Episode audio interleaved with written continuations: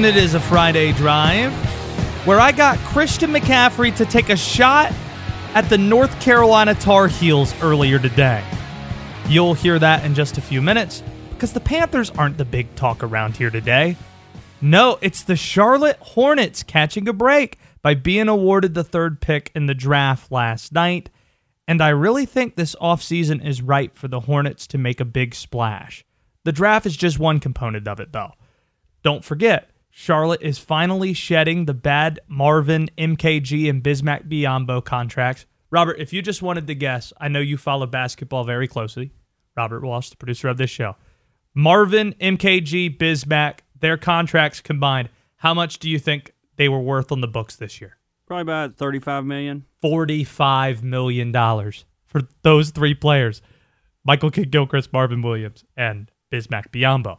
They're off the books. Here's how big of an impact that is. Charlotte was in the bottom third of the league in salary cap space this year. They are set to be sixth in salary cap space next season. But you might be thinking, Josh, I haven't heard any buzz about free agents this offseason, unlike the tremendous free agency splashes we saw a year ago and are set to go down not this offseason, but potentially in 2021. You would be exactly right about that. However, Charlotte's not the franchise that lands the big-ticket free agents. So you got to think a little differently. I remember talking to coaches at East Carolina, even a few at App, who said, we can't recruit the same kids as the ACC schools generally. So we got to get a little creative. So oftentimes, when we go to a football practice to watch a kid, if we see ACC schools there, we might see what's going on at the track practice, try to pull a kid from there and see if they can, they can run at corner or wide receiver. Many coaches, many scouts, they have stories like that where you have to try and bridge the gap between the smaller franchises and the bigger franchises, the smaller schools versus the bigger schools. One of my favorite movies is Moneyball. The crux of Moneyball was the Oakland A's spend about $40 million a year while the New York Yankees spend between $150 and $200 million. We can't try to think like the Yankees. We got to think differently. And that's why Billy Beane and the A's had success with the Moneyball sabermetrics model nearly 20 years ago. The Charlotte Hornets, while other teams aren't investing into this offseason, maybe there's a few free agents they could pick off. It's not a terrible class of free agents. There's no franchise-altering stars in here, but Fred VanVleet, pretty darn good. Toronto's going to want to keep him around, so if you can't get that guy, Hassan Whiteside, who's from Gastonia, that's not a bad pickup. Charlotte never really had, in the last 5 years, somebody who can man the post, block some shots, and give you some length. Whiteside can do that. Jeremy Grant, one of my favorite ACC basketball players to watch in the last decade. Led Notre Dame in 2015, I think that tournament was in Greensboro, to an ACC tournament title against North Carolina. A tremendous player. Loved what he was doing with Oklahoma City. Myers Leonard, he's available this offseason. Guys, I think would make some sense for Charlotte. If they could pick up a starter or two on the free agency route, I think that would be a big deal. Then you get to the draft, where the Hornets struck it big. First time in 20 years that they are placed higher than the most likely position going into the lottery. And more importantly than that, they have the management and a coach that I trust. I can't think of a point in Charlotte Hornets history where Charlotte had both of those things working their way. A coach that I liked, and a general manager that I liked. Usually it was one or the other. I liked Steve Clifford, wasn't a big fan of Rich Cho, and so on and so forth. I trust Mitch Kupchak. He drafted Miles Bridges and Devontae Graham in his first draft. Pretty damn good. Last year, P.J. Washington, really strong pick. He had a good rookie season. So he's putting together these puzzle pieces, a really neat, interesting, hard-working core, a nucleus for James Borrego to coach, a team that last year at this time, after losing Kemba Walker, nobody thought would win 20 games, that was set to be the number one pick in the lottery, and they won more than 20 games, and they still had a dozen to go before things got halted. They overachieved. They exceeded expectations, and they're still picking in the top three. It's a great spot to be in, and there are a ton of good players that could help them. LaMelo Ball, James Wiseman, Anthony Edwards. They're in a really good spot to get a significant contributor this year. Then the news earlier this week that I think is a massive deal. Charlotte and the other 7 teams that didn't get invited to the bubble will have a chance to practice, to work out together in September. You might not think that's a huge deal, but Adam Silver was talking to Rachel Nichols yesterday before the lottery began, and the most important question she asked, how are you feeling about the December 1st start date? And Silver said, there's a chance we might try to push it back even further. If they were to do that, Charlotte's last basketball game was in the middle of March. You'd be talking about having a young basketball team play their next competitive game close to a year after their previous one. That would set back this team, according to Mitch Kupchak last night, back a year, maybe even more than that. But just having these workouts, a chance to get together, that's a really big deal. Do some coaching. See where the conditioning's at. A really big deal for Charlotte to try and get things back on the tracks, to continue the progression for these younger players that were really making strides a year ago. Okay, let's get to this McCaffrey sound. So I wanted to get McCaffrey's thoughts on Joe Brady now that they've been on the field together. But before I got to that with him, and even the Hornets as well, I noticed he had a jacket that said UNC on it. Now, I lived in Colorado for a little while, and I even have a funny story regarding that. I remember I didn't know a soul when I moved to Colorado, aside from the boss that I was getting set to work for in a town of 2,400 people. So I was just looking to connect with someone, Robert. In the airport, I heard a discussion happening as I was walking off of the plane to start my new life in Colorado. 2 people were talking, and they were talking about a game. Sports is always a great connector for me, and the game they were talking about involved UNC. So I interjected and said, hey, I'm from North Carolina. And they looked at me with a stupefied look on their face, one of the guys, and said, we're talking about the University of Northern Colorado here? That was my chance to connect. I heard UNC, and in Colorado, UNC doesn't mean Tar Heels. It means the University of Northern Colorado. So I knew of the jacket Christian McCaffrey was wearing during the press conference. His dad, coaching up there, as you're about to hear, and he's a Colorado guy, grew up in the suburbs of Denver. But what I didn't expect to hear is the jab that followed my question. Here's how things sounded with me and Christian McCaffrey earlier today. First off, when you hear UNC, do you think Northern Colorado or Tar Heels? Yeah, well, first, when I hear UNC, I think Bears. Obviously, I got the hoodie on. Go Bears. Obviously, my dad's a coach there now. I got my older brother's coaching there, too. And my older brother went to Duke. I have a big Duke family lineage, so I try to take the Tar Heel out of the picture as much as possible. Secondly, now that you have a chance to work on the field with Joe Brady, how hands-on is he on the field versus what you guys had in the summer during the Zoom calls? Coach Brady's been great. I think his detailed demeanor, all down to business, and obviously his knowledge of the game is exceptional. So for me, it's just been fun to be able to pick his brain, to be able to learn and continue to get better every day. One more thing, Christian. Just wondering, do you follow basketball at all, and what your reaction was, if any, to the Hornets getting a top 3 pick last night? I'm excited. I think the whole city of Charlotte was excited.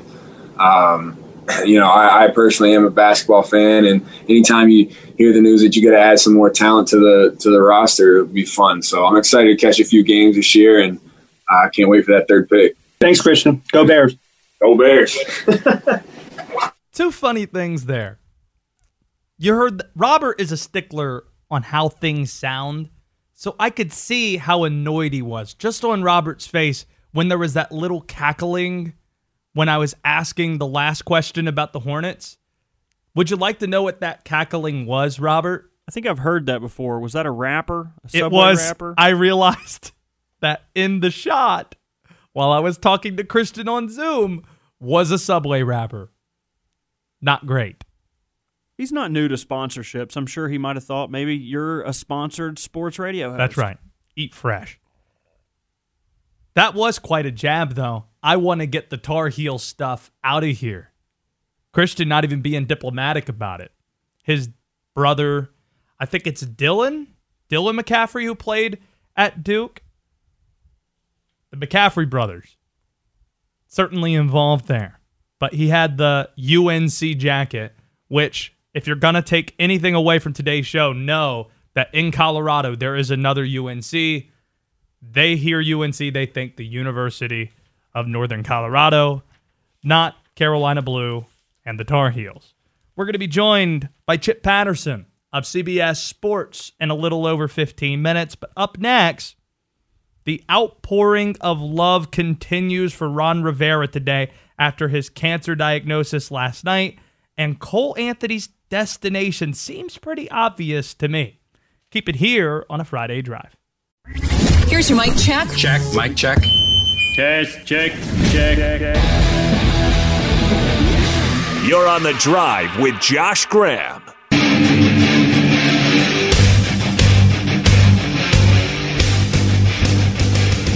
We really lean on this guy for his expertise on all things college sports. Chip Patterson, CBS Sports, kind enough to spend the time. Shoot him a follow on Twitter at Chip_Patterson. But before we get to the college-related matters, and there are a number of newsworthy things to get to in regards to college football, you have been a Charlotte basketball fan through thick and thin. I mean, hardcore Charlotte Bobcats fan before the name came back, before the buzz was brought back nearly a decade ago. So before we get to college, I just want to know, how excited were you last night, considering the bad history of this basketball franchise, to see the Hornets get the number 3 pick, to see that card revealed and the Hornets logo as Charlotte improved its draft odds for the first time since returning in 2004?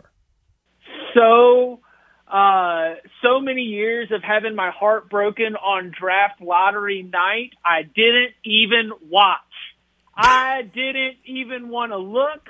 I have been seasoned. I have been programmed for the draft lottery to equal disappointment, and I don't want to drag myself through that again. So I found out, and I was pleasantly surprised, and all of a sudden I found myself in a position that previously I had not been after a draft lottery, which is really getting excited about the mock drafts. You know, like, I was just so programmed in my brain.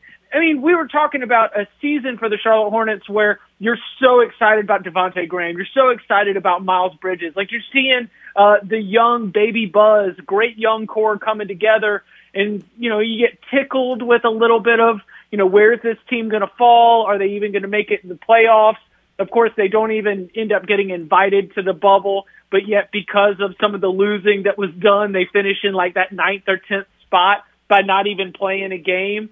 So like that's kind of what we've been dealing with, at least in terms of lottery odds, right? A team that just falls short of the playoffs, so you don't have great odds. And then even in those years that you do, like the 2012 draft lottery, when you do have great odds, you know, you end up getting Michael Kidd-Gilchrist instead of Anthony Davis. Yeah. So to have things improve, now all of a sudden I'm doing what so many Charlotte Hornets fans are doing, which is you're trying to think whether you would rather have James Wiseman or Obi Toppin, and if you can stomach Anthony Edwards, a player who's still so young with a very, very high ceiling, who was somewhat underwhelming and less than efficient during his one season with the Georgia Bulldogs. But still, when you just think about the ceiling for any of those players, it is something that's encouraging because you throw them in with the baby buzz, and that makes for an exciting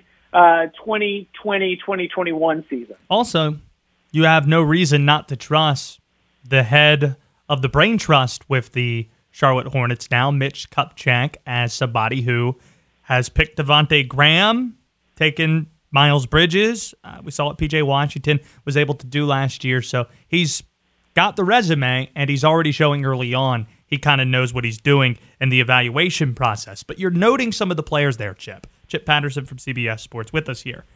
Who do you know you want? What's the slam dunk pick for you? And who's the guy that you would be fuming to see Charlotte pick at number 3? I'm out on Wiseman. I think that would be the one that would give me some pause. And I don't even have, like, a firm feel on that. That is just a gut fan-centric feel. As a fan, I have a right to have irrational beliefs. And that is not a professional belief. That is an irrational fan belief. I lean more Obi Toppin than I lean James Wiseman, and I think Obi Toppin is absolutely tremendous. Now, James Wiseman's considered somewhat of a better prospect.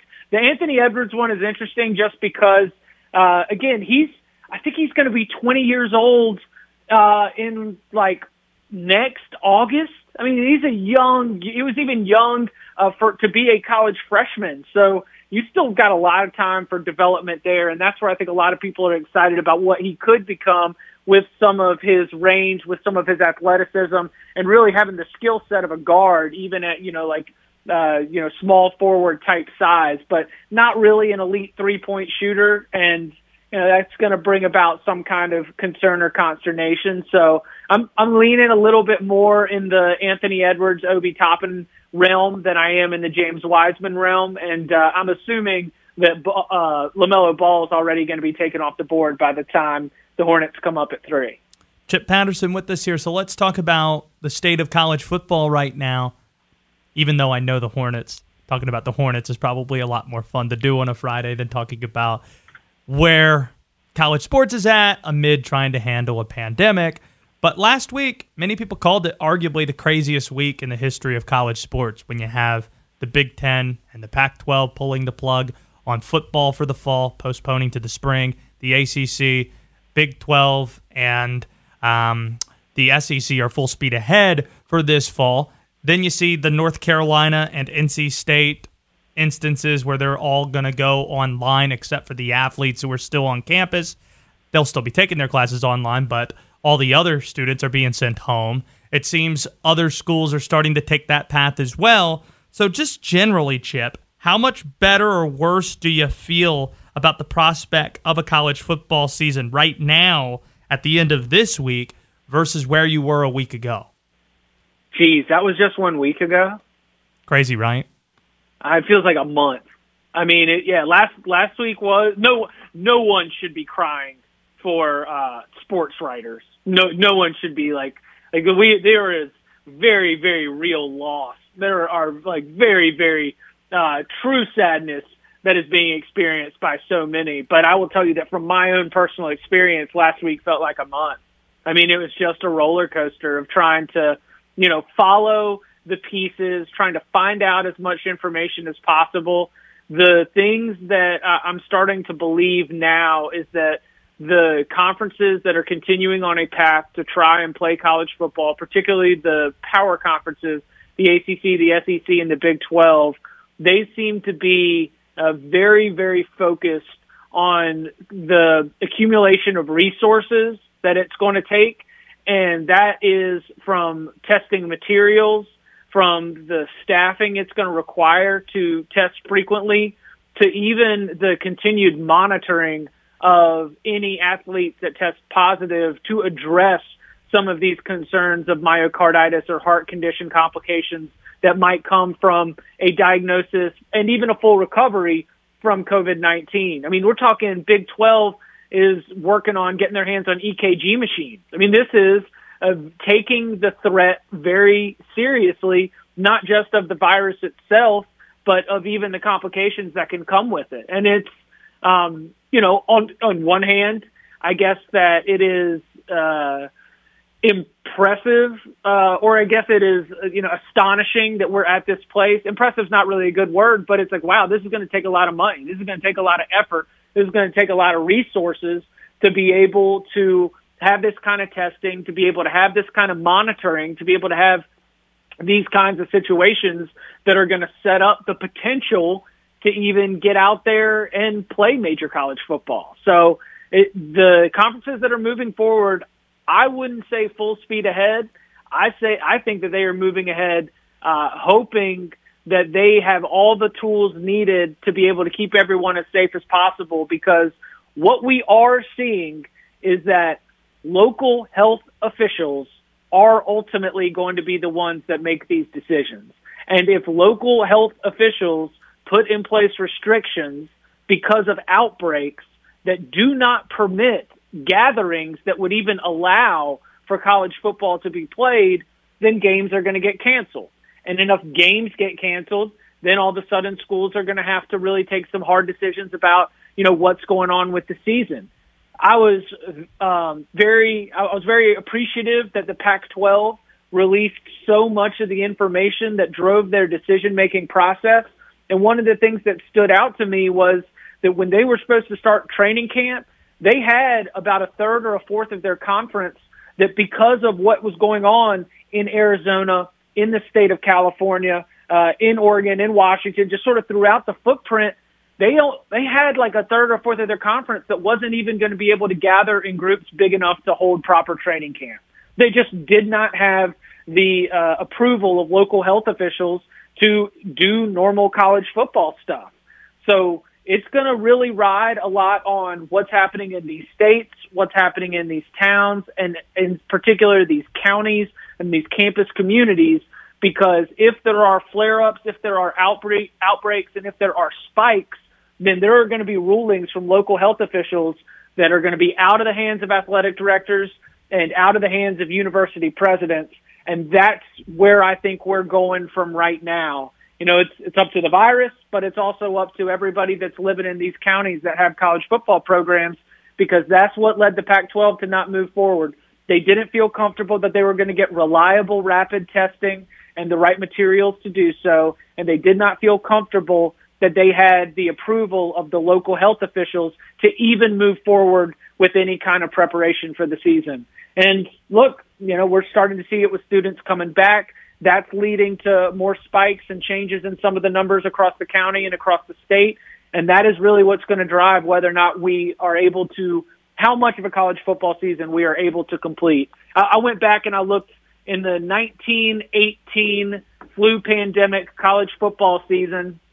Teams went like 5-1, 6-0, and like three teams declared a national champion. And so I would not be surprised if we do have some games get canceled from that 10-game ACC season. But if we're able to get through in a safe and healthy manner and play some college football, then the players who want to be a part of a season, then they will have at least gotten that. Shoot them a follow on Twitter at Chip_Patterson for the college sports expertise and golf expertise, but also because he's a massive Charlotte Hornets fan, and he's been through a lot. So shoot him a follow there. It's good to hear your voice, Chip. Hope we can catch up sometime soon. All right, sounds good. Y'all be well. You got it. That's Chip Patterson, CBS Sports, on Twitter at Chip_Patterson.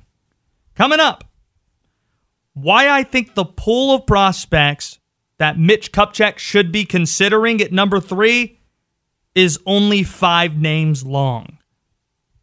This is a Friday Drive. Make some noise, let's go! You're on The Drive with Josh Graham on Sports Hub Triad.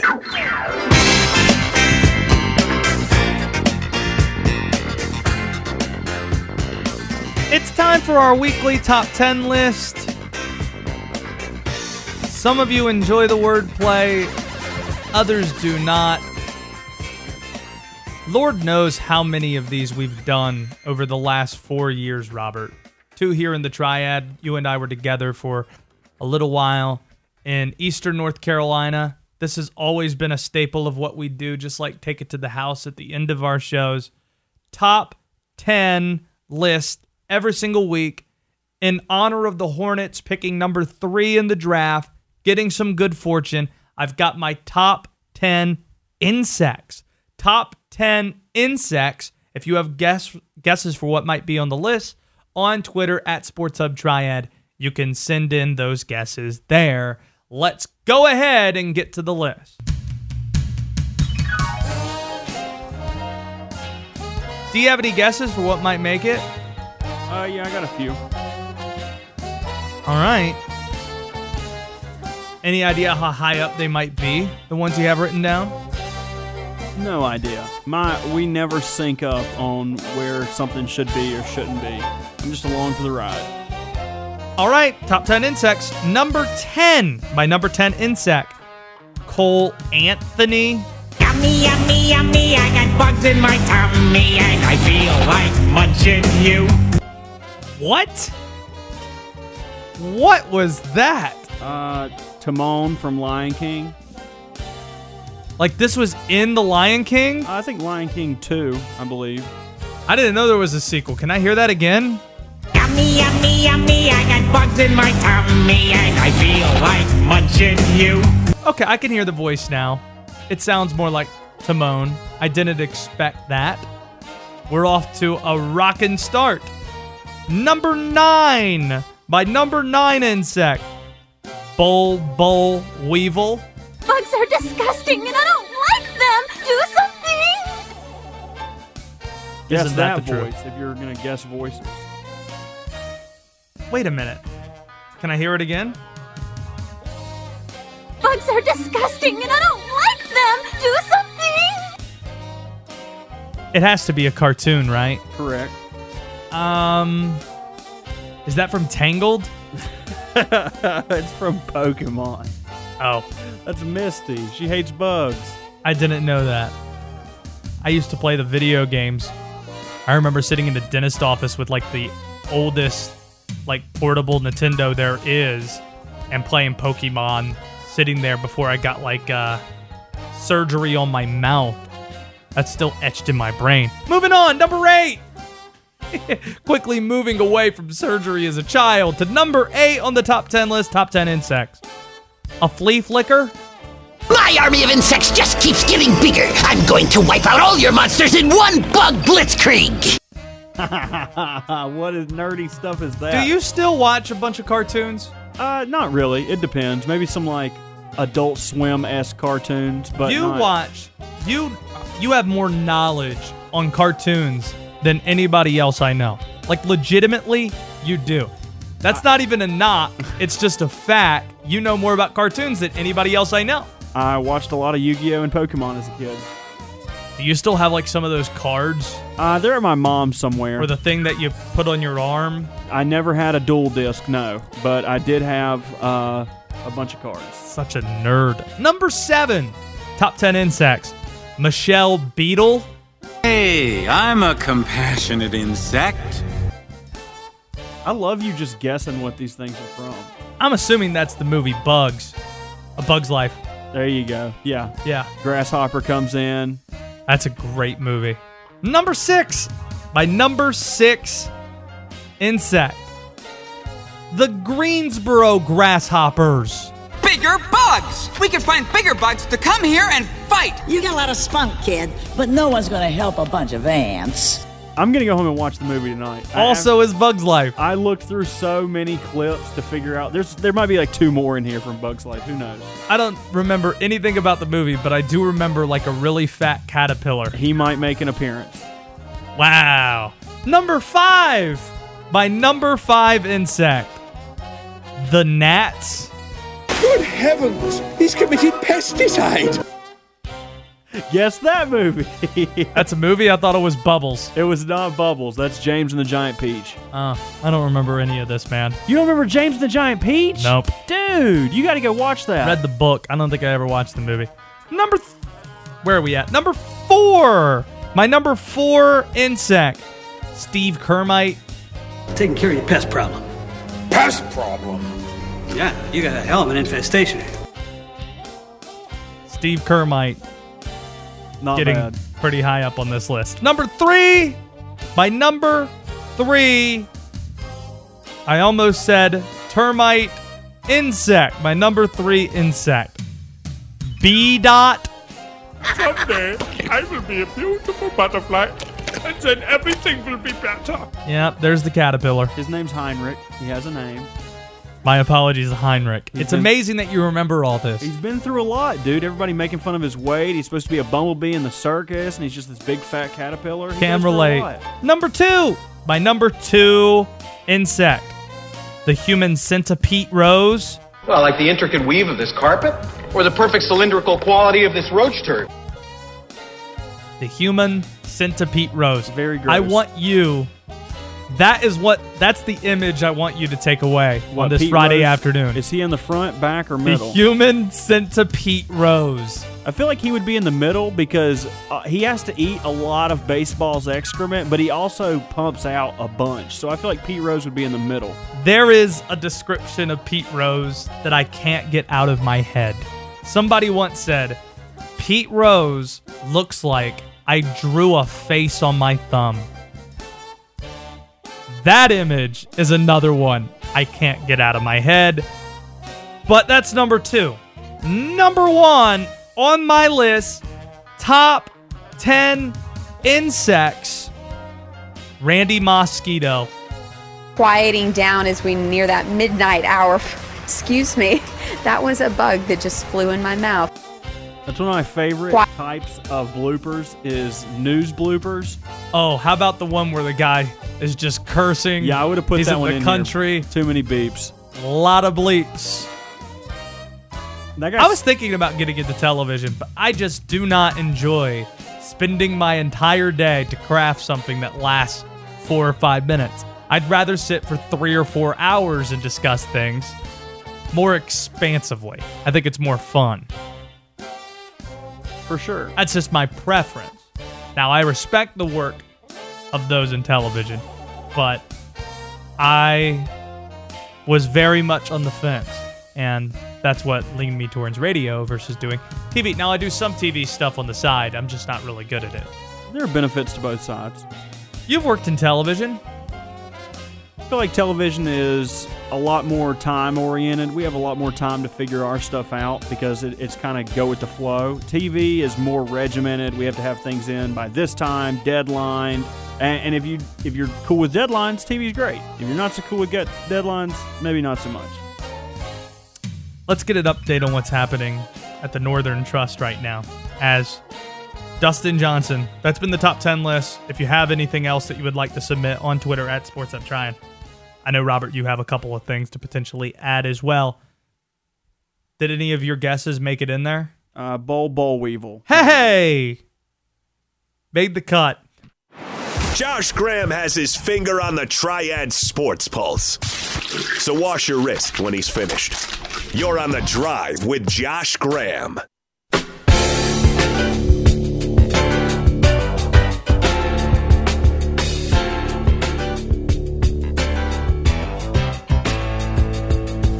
Got some breaking NBA news into our studios. An update on 2 Portland Trailblazers. According to multiple reports, Damian Lillard is set to play tomorrow night in Game 3, a series tied 1 game apiece between LA and Portland. Chris Haynes just reported, though, that Zach Collins, who was injured during the year before coming back into the bubble along with Jusuf Nurkic, he suffered a hairline medical malleus stress fracture. I probably nailed that pronunciation. Can't you tell I'm a doctor on the radio? It's a fracture in his left ankle. He's going to miss the remainder of the season. It's a pretty big blow for Portland. And before the series, my message was this. The Lakers, they haven't been playing playoff basketball since arriving in the bubble. Portland has. And they were firing on all cylinders against the Memphis Grizzlies to get in, and to a degree the Brooklyn Nets right before that. They were red hot. The Lakers, they didn't look like themselves in Game 1. I thought there was going to be a Dame Lillard performance. Portland was going to win an early game, but the Lakers are going to win this series in 5. But I'll present this to Brian Geisinger to get us off and running. From League Pass Layer, also ACCSports.com. If I give you these 2 options, this series going 7 games or the Lakers winning in 5, which do you believe to be the more plausible scenario? Lakers in 5, for sure. That's like, if you had asked me before the series started, I would have said, you know, Lakers in like 4.5 games. I would have thought, you know, maybe Lillard shoots Portland into one victory. But, like, it, just defensively, I didn't think the Blazers were up for the task of defending the Lakers. And actually, you know, LA's offense hasn't been, like, amazing throughout the first two games, to say the least. Better, certainly, in game two. But, and then obviously, Portland, when they have a power outage like that, offensively and, you know, Dame struggles and Nurkic can't make enough plays on the short roll. Yeah, I think they're just – Portland needs to sort of make some adjustments with the pick and roll, but they're also, like, down some bodies, too. Losing Zach Collins, who hasn't played great, but he's still, like, he's still a piece, and he's an athletic big for them that they can use in a variety of different ways defensively. So, yeah, no, I would just say Portland out of gas, too banged up, and going up against LeBron and AD, yeah, I would think the Lakers could. They're more likely to take the next three straight, I would say. Follow him on Twitter at @bguys_bird. He's a triad guy. Did some color commentary for High Point this past season, and on top of that, great ACC sports analysis, NBA as well. There are a few guys that know more about hoops than BG does in my world. I'm not a James Wiseman fan. The Hornets, they're picking number 3. I wouldn't go as far to say that he's not a top 10 pick. I wouldn't want Charlotte to pick him, but you would go as far to say, in terms of what you've seen from Wiseman, which isn't a lot because he bailed on Memphis early on, you don't think he's really a lottery pick. What's your biggest hang-up with James Wiseman? Yeah, and look, like, I understand why Wiseman, he oozes potential because he's 7'1" with a 7'6" wingspan. He can jump in a straight line, man, he can really run. But his positioning and his awareness defensively is a problem. He needs to get a lot better. I'm not sure if defensively right now, I don't know if he's a guy that's on pace to be able to play like leverage minutes in the postseason. We're seeing all these teams in the playoffs right now, and some of these centers really struggle, and they can either get played off the floor or their teams just get lit up offensively. You know, maybe James Wiseman adds a jump shot and is able to stretch it out to the three-point line at some point. I don't think there's really right now like a post element to his game. So what's he giving you offensively is still valuable, which is the screen roll game. And this is why I still like Wiseman and why I think he'll be a starter in the NBA for a long time, because he offers this. At a bare minimum, he offers a discrete set of skills as far as rim running and rim protection that we know are useful. There are just more cost-effective and value-driven ways to acquire those, whether it be later picking those kind of guys later in the first round, which is where I have, you know, sort of Wiseman in the middle of the pack, where I have him scored, or in free agency or in the second-round pick. There are easier ways to do that than as opposed to investing a top-5 pick. And look, if Wiseman adds tools offensively, if he becomes a post player that can pass and he can stretch it out to the three-point line, you mix that with his frame and his size, then we're having a different conversation. And then, you know, me grading him as, you know, like the 16th best prospect, the 17th best prospect, I'll look really dumb.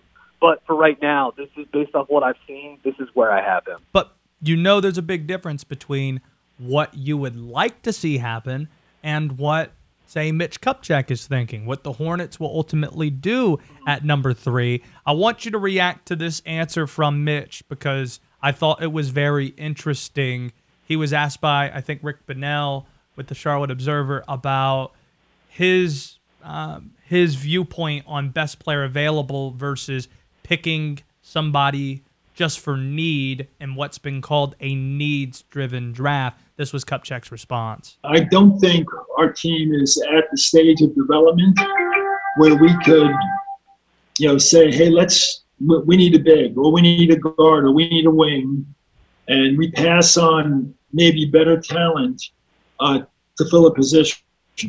Okay, we're not at that stage right now. We need to add talent to this team, no matter what position it is. And if we have duplication, then great, we'll figure it out. So he seems to be for best player available, and he even noted at a different point they're not going to be able, in all likelihood, to bring guys in. So a lot of this is going to be graded on the tape and graded on Zoom conversations that they have with these players, hearing that answer, if you're just talking about best player available and the fact they're not going to be able to work out guys, how do you narrow down your list of players the Hornets potentially might pick at number 3?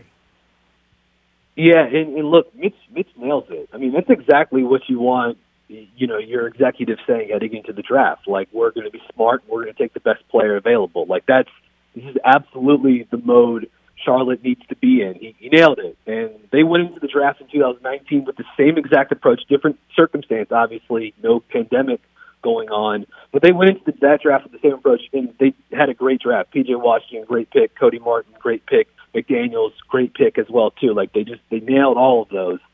And so, yeah, you gotta. It's interesting because you can't, now the way things are, you can't fall in love with just an individual workout or with something that you see at the combine or with a run in March Madness or that you get swept up in. You got to do it off the stuff that a dork like I'm using at home too, which is like watching a lot of games on Synergy and looking at numbers on Synergy too. And you've got a lot of people, scouts, operations people, analytics people that work for you, and hopefully everyone is huddled up and putting all their knowledge together and watching literally as much as they can, talking about stuff and checking out the numbers and projecting out. Because ultimately they've got a blank canvas to work with, which is nice, but there's also a lot of pressure to start, putting some paint on the canvas as well too. So I agree with Mitch that they shouldn't be narrowing down to a certain position. You look best player available. And the way I'm thinking about this for Charlotte too is this. This is a top 3 pick that they lucked into this season. It's maybe not the draft that you want that in, but you roll with it, and then you go into next season thinking, hey, we may have a top 3 pick again in 2021 in what's supposed to be an excellent draft. And now all of a sudden you're saying, well, we got P.J. Washington and maybe Miles Bridges or Malik Monk Pop. We've got Devontae Graham. We just drafted, Onyeka Okongwu or James Wiseman or Killian Hayes or whatever, Anthony Edwards for the number 3 pick. And now we're going to go into – we're thinking 2021 we're going to get another top 4 pick.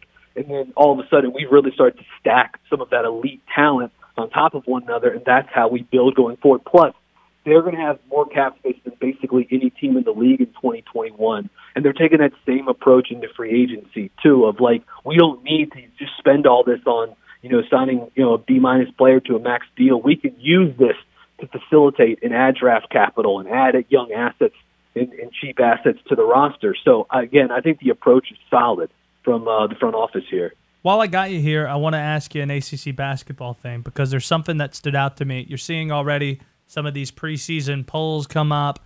I think Gary Parrish had one because now we know who's coming back and who had their name in the draft, kept their name in the draft. And I'm seeing Duke and Virginia pretty universally as the 2 ACC teams in the preseason top 10.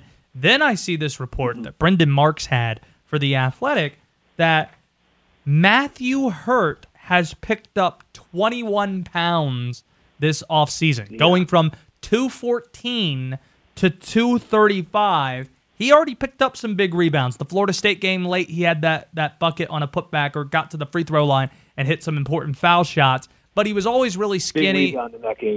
Incredibly lanky, Matthew Hurt. How much differently do you feel about what Duke is capable of, seeing that Matthew Hurt has really shored up his frame, it seems like? It's massive. It's big for Duke next season. It's big for Matthew Hurt as he projects this. He's going to try to work into being a first-round pick in 2021, too. Matthew Hurt is one of the best offensive weapons in the ACC, full stop. He just is. He was an elite shooter from basically every level of the court last season, one of the most efficient post players in the conference. So all of a sudden now you're adding more muscle to that. That's perfect. He needs that to score around on the elbows and on the block. Like, that's going to be a big boon for him too. And as someone that's such an elite spot-up shooter, a pick-and-pop shooter, guy that's going to force a lot of closeouts as well too, well, he needs that extra muscle to go in there once he drives a closeout on a little catch-and-go, to be able to finish through contact at the rim. That's something that he struggled with a little bit last season. Even on times when he made shots, you'd see him still get knocked to the floor or whatever. And as far as his defense goes, Like, this is going to help him. He needed to get stronger in his lower body so he could bang in the post a little bit more, establish position better, defend that. You know, you add in, he's pretty lanky already, so he can block a shot or two. You add some muscle, and you shape up in terms of your awareness and pick-and-roll help defense. And all of a sudden, like, you've got the makings of an interesting two-way player that can be special offensively. And as far as Duke goes, too, I think for this team to get their five best players on the court next season, you're going to need to see Matthew Hurt play some center. And 20 extra pounds of weight will certainly help with that as well, too. And I think if Duke can play Hurt at five as much as possible, they've got some good centers on the roster, newcomers, no doubt. But they can really open the floor and just overwhelm teams with NBA talent, especially if they can move Hurt to the five and use that to get guys like Henry Coleman and Jamin Brakefield on the court more at the power forward spot. BG, appreciate the analysis as always. Enjoy the NBA basketball over the weekend, and we'll catch up sometime soon. Sounds good. Talk to you. There you go. He's on Twitter at bguys_bird. Follow him there for the all-encompassing ACC and NBA basketball analysis